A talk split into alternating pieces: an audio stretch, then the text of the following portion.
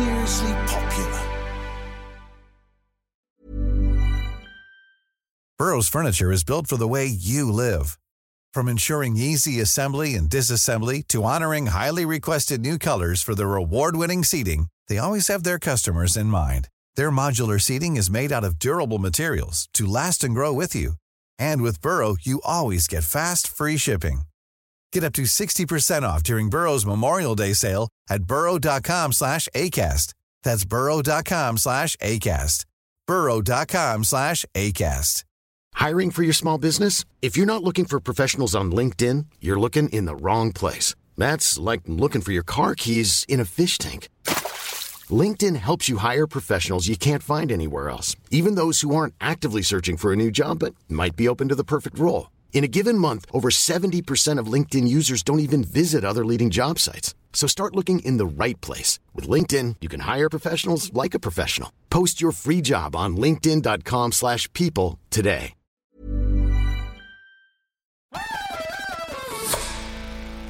Hello and welcome to something a little bit different.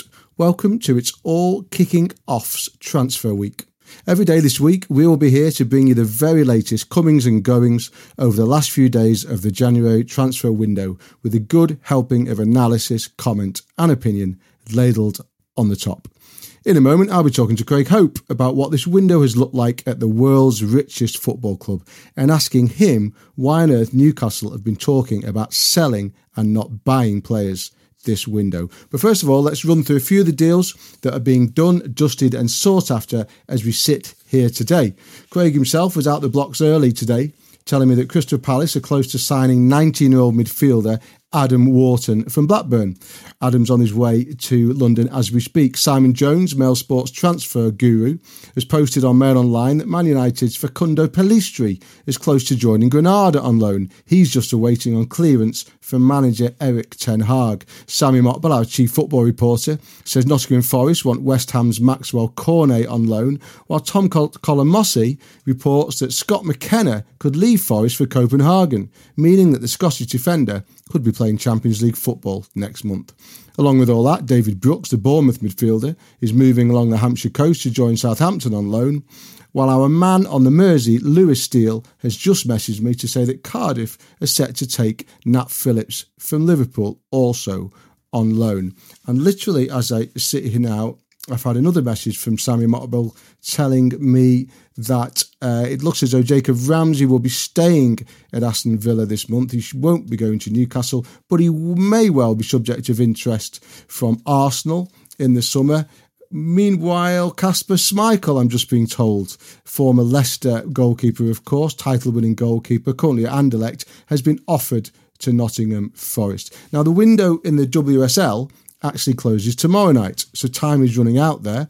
Our women's football correspondent, Catherine Batt, tells me that Manchester City are expected to be busy and have bid 200,000 for Aston Villa's Laura Blindkilde Brown, while there is good news for Manchester United as goalkeeper and sports personality of the year winner Mary Earps will stay at the club despite interest from PSG.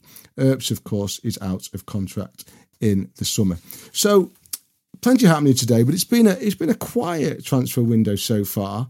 Um, less than fifty million pounds spent by Premier League clubs so far, compared to the eight hundred and fifteen million pounds that was spent last January. And nowhere is this being reflected more than at the richest club in the world, Newcastle. As I said uh, earlier, we're now joined by our uh, Northeast ex- Northeast expert Craig Hope, uh, member of our senior reporting team here at Mail Sport. Um, hi, Craig. First of all, mate, I think you have some good news for Newcastle supporters regarding Miguel Almiron. You say good news there, Lado. It depends on your perspective. I think some supporters were hoping there might be movement on Almiron out because that would have meant a player subsequently coming in. And we know supporters like nothing more than signings, do they? Yeah, the news I can bring you, we broke it on Mail Online earlier today, is that Miguel Almiron has travelled with the squad to Birmingham Giving that the Saudi Arabian transfer deadline closes this evening and Miguel Almiron will be at Villa Park, that would make a transfer to the Saudi club Al Shabab almost impossible. The information I have is that Almiron will stay. He never wanted to go. Now, this is one, and we're going to get into the, the whys and wherefores of Newcastle's window to date so far. This is a deal the club were willing to do. Not Eddie Howe. I think Eddie Howe wanted to keep the player, but there was an understanding, even from the head coach's point of view, that if they were to bring in one or two of the players he wanted, players had to leave. And Almiron was identified by the hierarchy as a deal for what somewhere 20, 25 million pound that would have made sense. The only problem was the player didn't want to go. He's getting his wish. He will stay. Look, I consider Almiron to be one of Newcastle's best players. Maybe I'm maybe I'm in the minority there, but if a club like Newcastle is considering selling its best players in a January window, then that tells me that something isn't quite right. So, Craig, look, nobody knows the inside of Newcastle better than you. Just explain to me, as briefly as you can, exactly why a, a club with as much money, Saudi owned, as Newcastle are considering selling and not buying this window. Lado, you can have all the money in the world, and Newcastle potentially, in theory, have got all the money in the world, given who their, their owners are. It's the ability to spend it that makes the difference. Within PSR, FFP restrictions, Newcastle now are right at their limit. Now, why are they at their limit? It's because they've front loaded the allowance they inherited from Mike Ashley. The one beauty of taking over a football club from Mike Ashley is in an FFP world, you had plenty to spend. Newcastle did that. They've spent £400 million so far without anything at all coming in.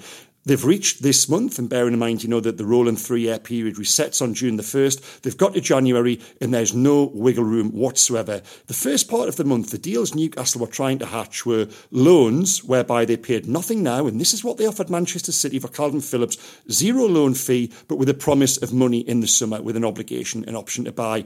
Funny enough, clubs weren't, clubs weren't willing to do them any favours with regards to that type of arrangement, so they've got to the point whereby it had to be one out for one to come in. Like I say, the money is is there, the want is there, the ambition is there. It is just the ability to spend it. They are totally hamstrung by FFP restrictions. Do you think that the 10 point um, penalty that's been levied by the Premier League on Everton for breaching uh, FFP or PSR, whatever you want to call it, do you think that has spooked Newcastle and has it spooked football clubs in general in England? Is that why we are seeing such an incredible reluctance from any of our big clubs to spend money?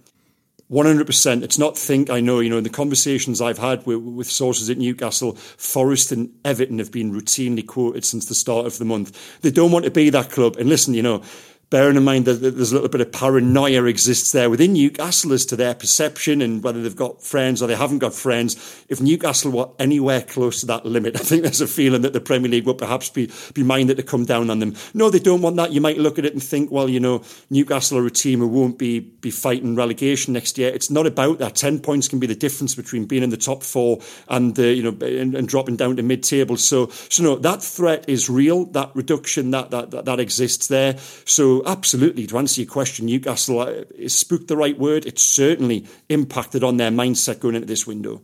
Now, I saw a figure earlier on, which I'm which I'm going to take at face value, that since 2019, which obviously goes considerably back before the Saudi ownership, since 2019, Newcastle have had a net spend of 600 million euros. They've hardly sold any players in that time. They mm. sold Allan Saint-Maximin. That's kind of the standout one.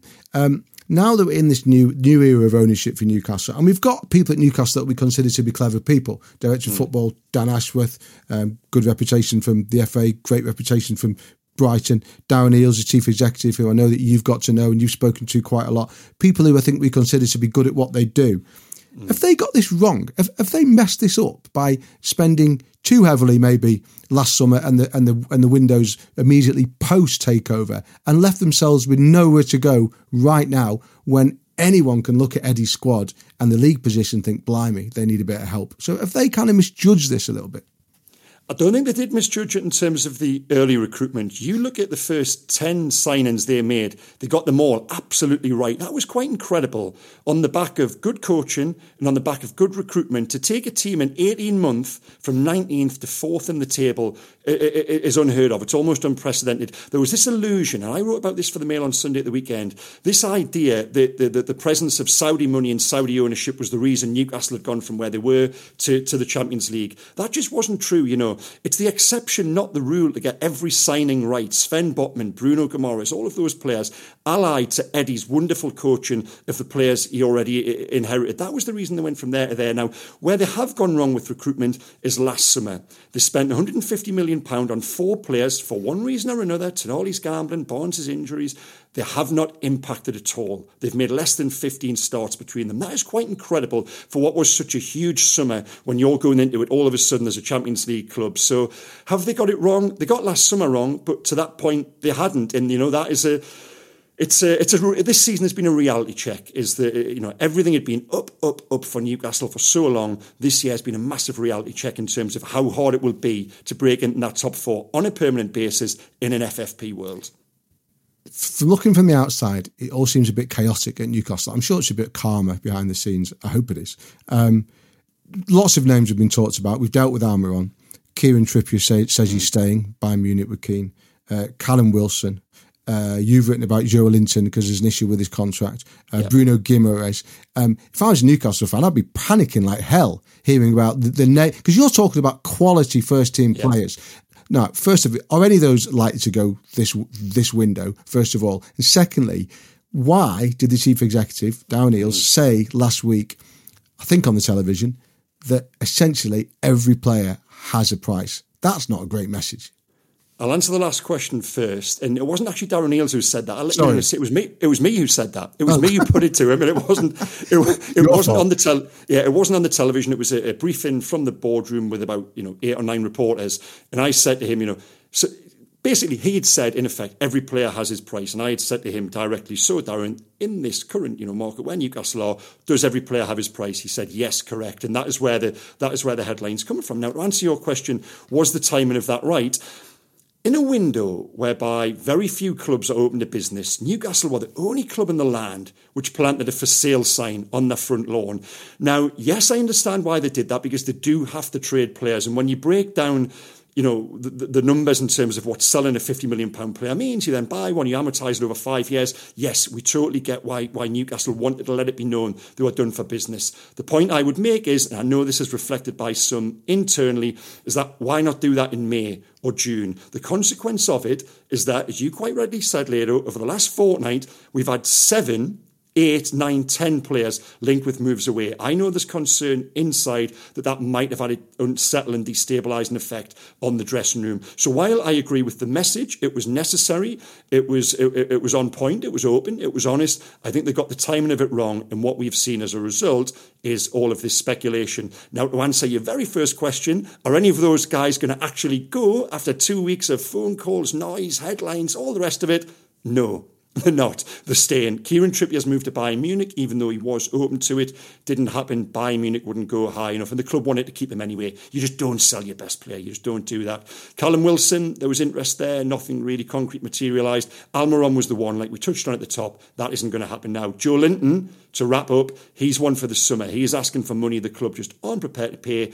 Uh, you know, for, because of FFP constraints. Also, one of their big successes has been they've managed a wage structure. Now, if you shatter that, that causes you problems on two fronts.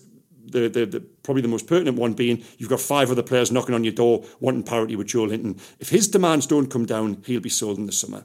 Very quickly, because I want to move on to some other um, breaking transfer stories that are coming through onto my WhatsApp as we speak from our, from our team of reporters.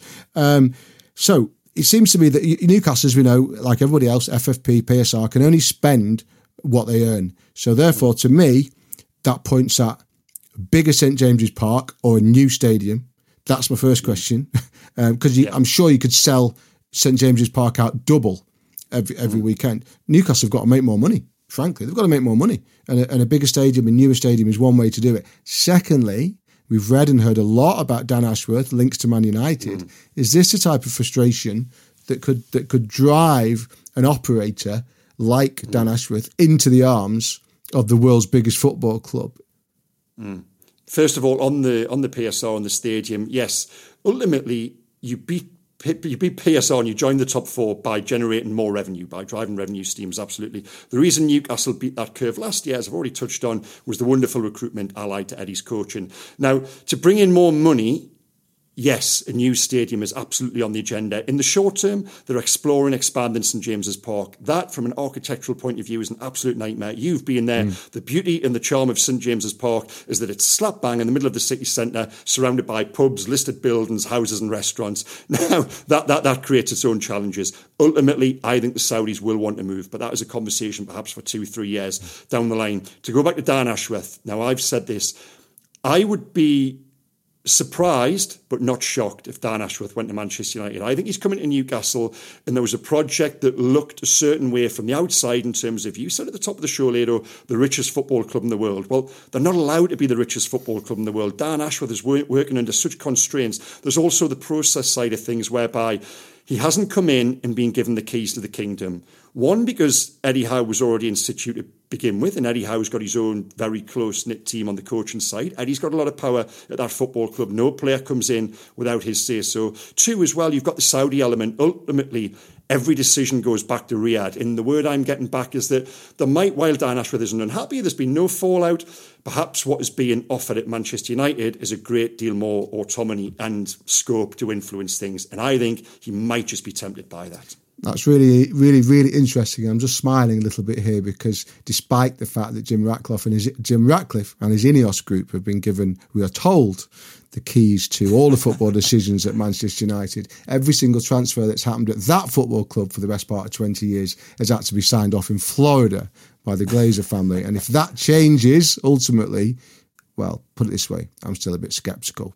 Skeptical mm. about that. And the St James's Park thing, I mean, wow. I mean, imagine, just imagine, just imagine moving from St James's Park. I'm not saying it shouldn't be done, not saying it can't be done. Just imagine what a story should be. Now, I've just had a message from our producer, uh, Henry, who was saying to me, what, what does PSR stand for? Should explain it. Everybody knows what FFP is. PSR is the Premier League's version of financial fair play. It stands for profit and sustainability rules. FFP, PSR, for the sake of conversation on this podcast, where we like to keep things very, very simple, they are the same thing.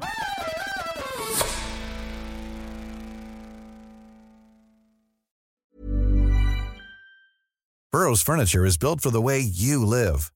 From ensuring easy assembly and disassembly to honoring highly requested new colors for their award winning seating, they always have their customers in mind. Their modular seating is made out of durable materials to last and grow with you. And with Burrow, you always get fast, free shipping. Get up to 60% off during Burrow's Memorial Day sale at burrow.com slash ACAST. That's burrow.com slash ACAST. burrow.com slash ACAST. Hiring for your small business? If you're not looking for professionals on LinkedIn, you're looking in the wrong place. That's like looking for your car keys in a fish tank.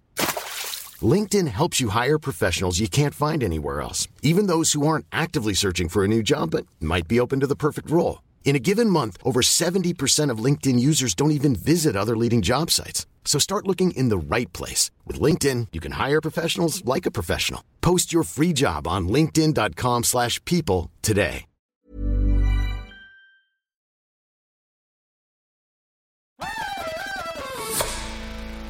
While we've actually been recording here, there has been um, some stories appearing online about Marcus Rashford and PSG, suggesting that the Manchester United forward may be a target uh, for the French club in the summer. I think that's quite predictable given that the problems that Marcus has got at the moment. Um, that's not something that's going to happen in January. Maybe one to keep an eye on going forward. Uh, the first first things first, though, Craig, I would maybe suggest that what we what we would all like to see from Marcus Rashford is some renewed focus, some good form, and maybe if he does that, starts to play well again for Manchester United, then conversations about Marcus Rashford and PSG will become irrelevant.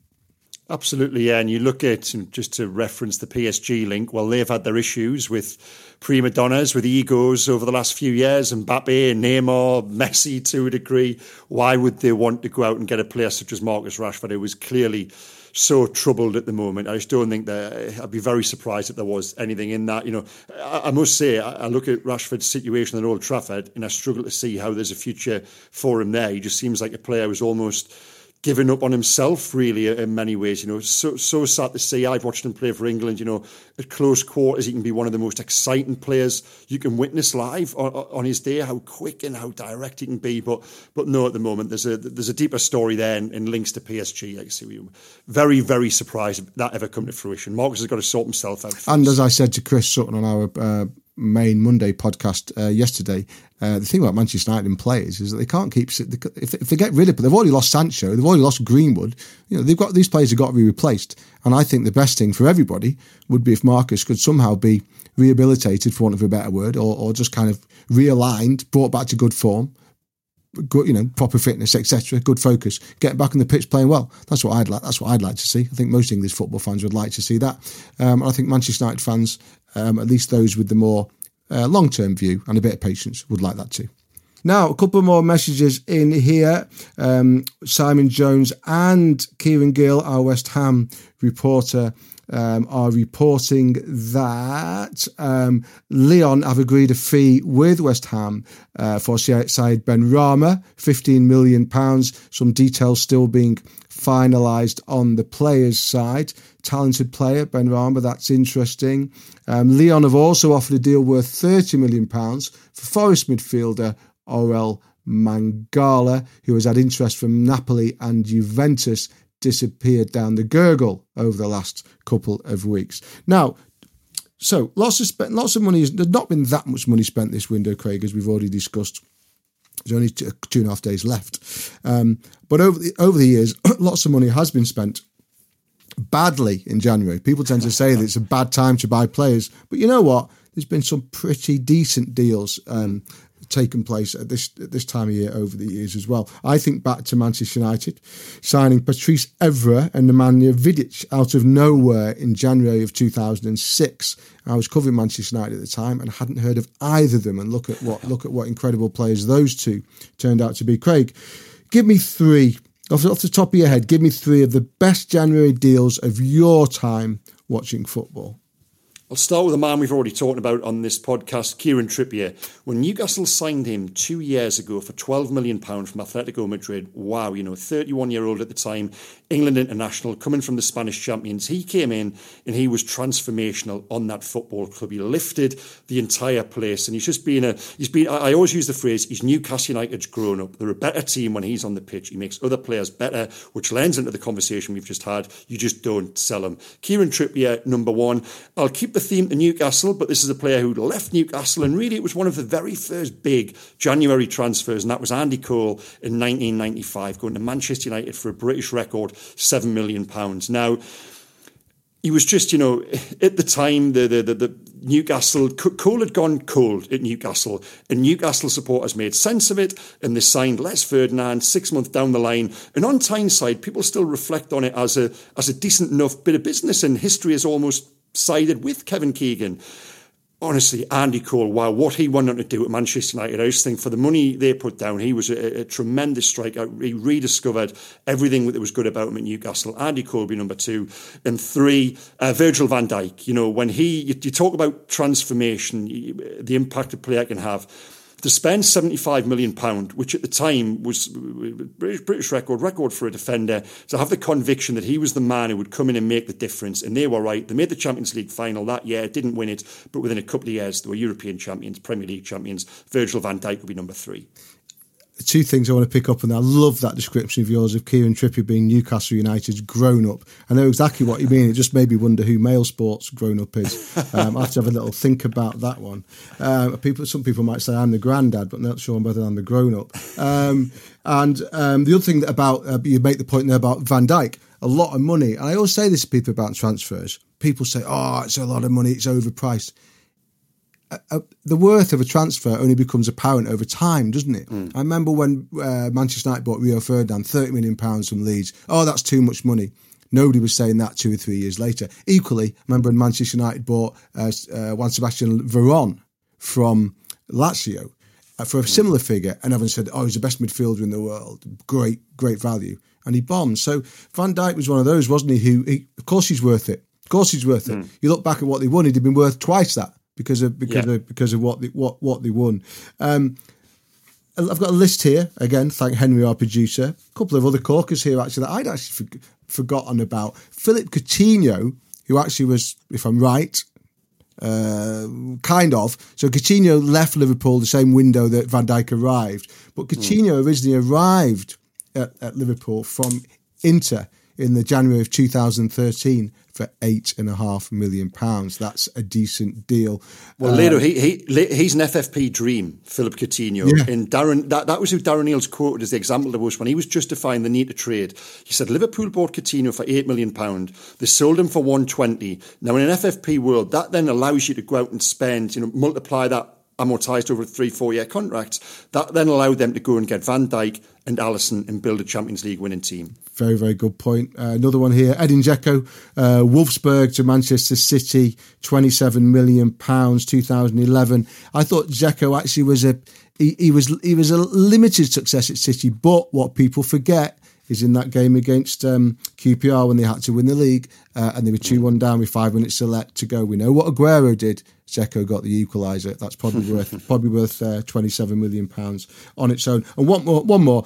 Dele Alli from MK MK Dons to Spurs, 2015, five million pounds. Now, Got to ask you quickly, Craig, before we wrap up, to play fantasy football manager. We've all thought mm. about this um, on long train journeys and when we're trying to get to sleep at night. If you could, if you were man, if you could buy one player for one Premier League club in this window, who would it be?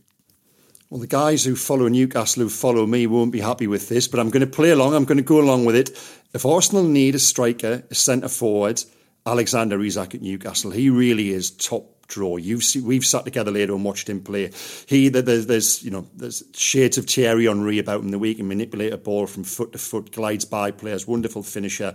Alexander Isak. Newcastle paid sixty million pound from eighteen months ago. You know I'd say he's worth 80, 90 million pound. You know now uh, would Arsenal go out and put that down on him? Who knows? But he is top draw and he's the type of player they need.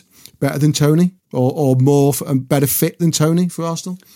I think he's a better class. I think he's a different type of player. While I've got a lot of time for Ivan Toney, I think Alexander Isak is more, how can I put it? He's more Champions League than Ivan Toney. Very interesting. I would go for this is a little bit more pragmatic, but that kind of suits my personality. I would go. I would go Manchester United. I would go João Palhinha, the Fulham midfielder for Manchester United, um, because everybody talks about Manchester United needing to score goals. Problems have got up front. Manchester United need to get the bloody ball and spend a bit more time with the ball. I think if they did, they'd control games and they could score some goals. Palhinha almost went to Bayern Munich at the end of last uh, summer's window, as we know. I think he's a player like that, holding midfield player, would be perfect for Manchester United. Now, again, before we before we wrap, just looking at my WhatsApp here, another message from Tom Collomosse, our Midlands expert, uh, saying Giovanni Reyna not yet committed to joining Forest on loan from Dortmund. Tom was told that the player had said no, but he thinks it may, there may still be a, a door slightly open. And also Dennis Praet how would you pronounce it? Dennis Pratt, Dennis Prey from Leicester, wanted by Antwerp. Liverpool play tomorrow, and before we go, I'm just going to read you something that their manager Jurgen Klopp has said only a couple of hours ago at a press conference that's um, scheduled to preview their game against Chelsea at Anfield. So we know that Klopp's on his way. That's one bit of business that we do know is going to take place in the summer. Klopp will leave Liverpool. We're still all getting our heads around that one. And of course, predictably, people started to ask questions about what will happen to some of Liverpool's players. Virgil van Dijk, who hasn't got an awful long time left on his contract, was the first player to come out on Sunday after the game against Norwich to say that he wasn't sure about what the future may hold, which has set alarm bells ringing on Merseyside that there'll be a stampede out the door to follow Klopp. Klopp's Klopp has been asked about this today, and I think it's probably not overstating it to say that he doesn't sound terribly happy. This is a message I've been sent from Lewis Steele, our Merseyside man, who says, A week ago, when nobody knew about, about my decision, nobody asked about player contracts. Give the boys a break. We need to create a perspective about what's happening next. Nobody has to worry. I knew this would happen. You, in the media, can't wait for these kinds of questions. Virgil didn't go out there and say it on purpose that he had something to say, so you should write what you want. This club is stable, 100%. Everything will be fine. I'm 100% sure. For our supporters, I would recommend stay calm. Well, isn't there a phrase about somebody protesting a little bit too much? And um, if there is, then um, maybe uh, that is a good example of that. Right, Craig, that is it, mate. Thank you. That's been uh, informative. Informative. I have learnt a lot today, as I always do when I talk to you about Northeast uh, uh, football. You can head off to uh, Villa Park, mate. Put your hat on, put your gloves on, put your long johns on, um, and I hope you get a good game to watch. All I'm going to say is to remind everybody that this program uh, will be coming to you every day this week. So there'll be another episode of It's All Kicking Off Transfer Week tomorrow. I'll be joined by Mike Keegan, our sports news correspondent correspondent. There'll be another one on Thursday with Sammy Mokbel, our chief football reporter. There'll be a wrap up show on Friday, by which time the window would have closed. We'll all be on that one. As well as that, Chris Sutton and I will do our normal Thursday It's All Kicking Off preview show on Thursday morning. It's going to be a busy week. I'm sure that the transfer window will get busier over the next couple of days. Somebody always panics, somebody always makes a move. When they do, we'll be right across it.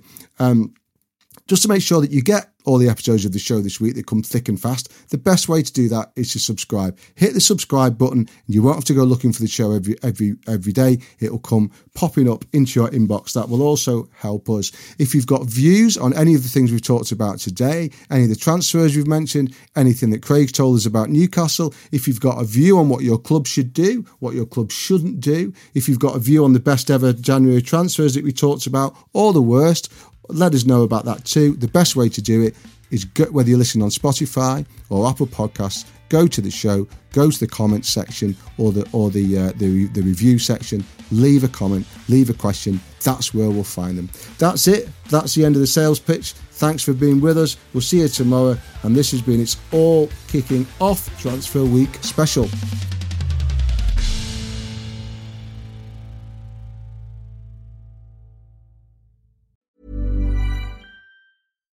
Deserves the best, and there's no better place to shop for Mother's Day than Whole Foods Market. They're your destination for unbeatable savings, from premium gifts to show-stopping flowers and irresistible desserts. Start by saving 33% with Prime on all body care and candles. Then get a 15-stem bunch of tulips for just $9.99 each with Prime. Round out Mom's menu with festive rosé, irresistible berry chantilly cake, and more special treats. Come celebrate Mother's Day at Whole Foods Market. Confidence starts with loving who you are. And when your skin feels nourished and glows on the outside, you naturally radiate confidence from the inside. Give your skin a glow up with Osea's clinically proven Mega Moisture Duo. This ultra hydrating body care features two of Osea's best sellers, Undaria Algae Body Oil and Undaria Collagen Body Lotion. These seaweed powered heroes use skincare level ingredients normally reserved for your face for results you can see and confidence you can feel. Osea has been making clean, clinically proven seaweed infused face and body care products for over 28 years. This luxurious skincare is vegan, cruelty free, and climate neutral certified, so you never have to choose between your values and your best skin. Glow from the inside out. Get 10% off your first order with code GLOW at OseaMalibu.com. That's O S E A Malibu.com code GLOW.